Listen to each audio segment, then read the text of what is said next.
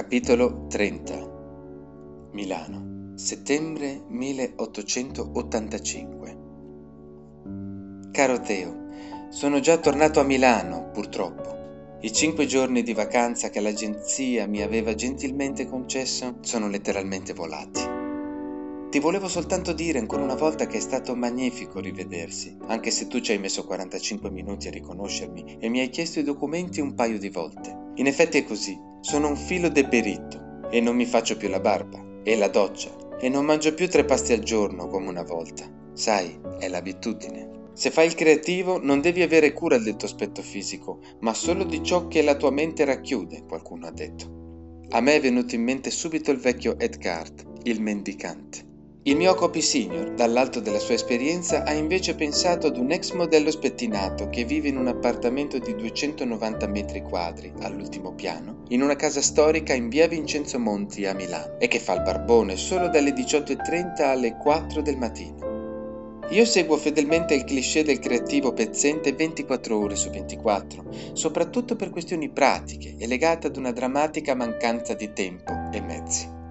A differenza del vecchio Edgard, non chiedo monete fuori dalle chiese di Den Haag. Non ancora. Vorrà dire che andrò in paradiso da Gesù, come diceva il rabbino Jacob, anche se temo lo dicesse con ironia.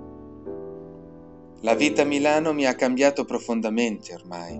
Sebbene sia stato davvero bene con te e papà, e la mamma mi abbia persino dato qualche chilo di involtini al formaggio da portare con me, sono già rientrato nel solito trambusto delle agenzie milanesi, dal quale forse non mi sono mai staccato veramente, e ho ricominciato a digiunare. Tanto per cominciare, gli involtini se li sono mangiati i miei direttori creativi perché a me fanno male, hanno detto.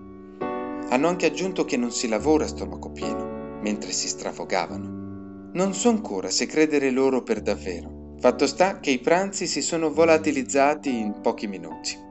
In compenso ho scoperto che nelle macchinette ci sono degli ottimi tramezzini chimici dal sapore indefinito. Se chiudo gli occhi mentre li mastico, riesco persino ad avvertire gli involtini di mamma.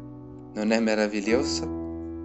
Ho iniziato a lavorare solo da una settimana e già mi hanno scaricato addosso una tale quantità di cose da fare che nemmeno se avessi un team di professionisti a partita IVA, tutti per me, riuscirei a liberarmi per la scadenza. Si tratta di 12 gare passate all'agenzia ai primi di giugno, ma che sono rimaste nascoste agli account fino a poche ore fa.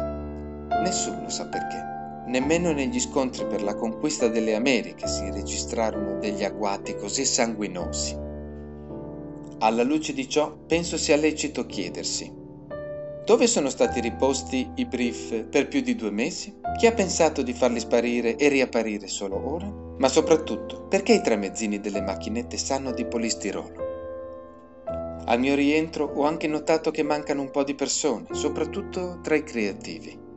Ignoro il motivo anche di questo. Forse perché se passi una gara per cui hai solo due giorni, ma sei creativi disponibili, non è più divertente. Eh sì, deve essere così. Ti stringo forte, caro Teo, come stringevo il collo di papà quando mi ha detto Eh, voi che fate pubblicità, voi sì che vi divertite. Vincent.